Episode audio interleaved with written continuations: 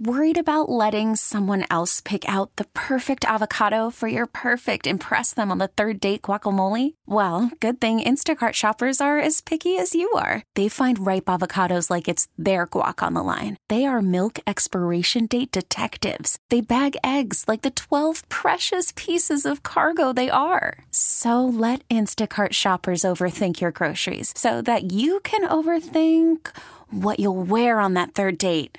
Download the Instacart app to get free delivery on your first three orders while supplies last. Minimum $10 per order, additional term supply. It's time for our daily chat with KCBS insider Phil Matier. He is joining us in studio live right here in the KCBS studios.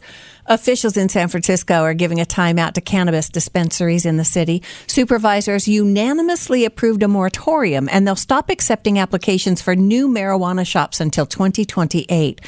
Phil, why? Because there's so many of them. That's the short answer.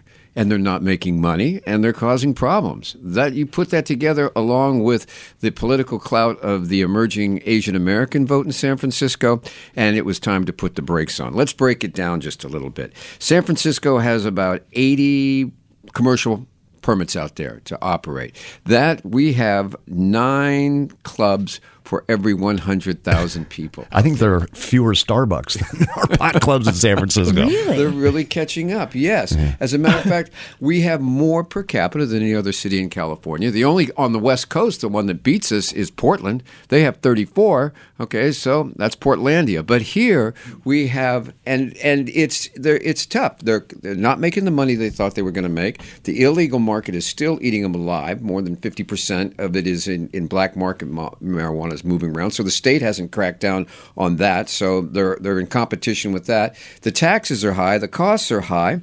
And uh, But aren't those things related? You know, those high taxes make the cost of the product really Mm-hmm. Yeah. high, and that means that consumers are going to go to the black market. Exactly. So can't they look at those things and try to figure that out? That this is one of the reasons that you have such a big black market yes, because you're greedy Yes, and you're not but- doing but what you wait, need to Pat, do to make this a real Pat, industry. But Pat, that's how it was sold to voters in California. Right. Don't you remember? I do. Okay, I do. they said the taxes are going to come in. yeah, but we and didn't know it was going to be like fifty percent. We should have known. We should, took one look at it and said there is no way to track this stuff. It was blatantly obvious, but we bought it. So now we live with it. Now they want to change it. Now here's another thing. When they talk about a quote unquote moratorium, there's a hundred permits in the pipeline that they're going to allow to go through. Oh. So it's not oh. like they're turning off the tap, Pat. Oh. Now what it gets oh. dicey also on top of that is certain parts of the city have said no, no, no to marijuana.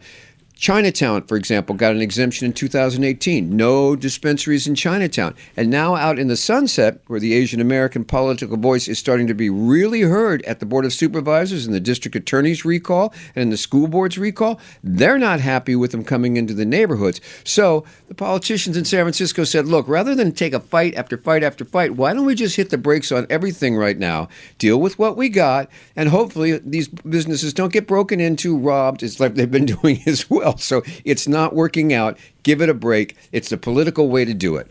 Call All right. it a, a call it a what are they calling it?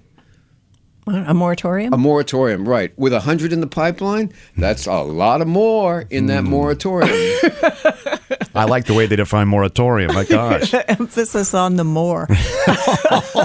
that's uh, that's Phil Matier. Phil will be on live again at seven fifty tomorrow morning. Great to see you, Phil. We really need new phones. T-Mobile will cover the cost of four amazing new iPhone 15s, and each line is only $25 a month. New iPhone 15s? Only at T-Mobile get four iPhone 15s on us and four lines for 25 bucks per line per month with eligible trade-in when you switch. Minimum of four lines for $25 per line per month with auto pay discount using debit or bank account. $5 more per line without auto pay, plus taxes and fees. Phone fee at 24 monthly bill credits for all well qualified customers. Contact us before canceling account to continue bill credits or credit stop and balance on required finance agreement due. $35 per line connection charge apply. Ctmobile.com. Protect your vehicle's engine with a full synthetic oil change and save with Mobil 1 at O'Reilly Auto Parts. Purchase five quarts of Mobil 1 full synthetic motor oil and receive a $10 O'Reilly gift card after rebate. See store for details. With your Mobil 1 purchase, you'll also receive two times points during O Rewards Bonus Points Month at O'Reilly Auto Parts. Oh, oh, oh, O'Reilly Auto Parts. Hey, Rob Bradford here. I have set out on a mission with my good friends at FanDuel to prove what I have known for some time baseball isn't boring. Now I have a daily podcast to prove it with some of the most notable people in the baseball world screaming baseball isn't boring from the mountaintops or at least agreeing to come on our show. Players, managers, GMs, and yes, even the commissioner of baseball, Rob Manfred. It has been a constant wave of baseball's most powerful voices. So join the revolution. Subscribe and soak in Baseball Isn't Boring. Listen on your Audacy app or wherever you get your podcast. You'll be glad you did.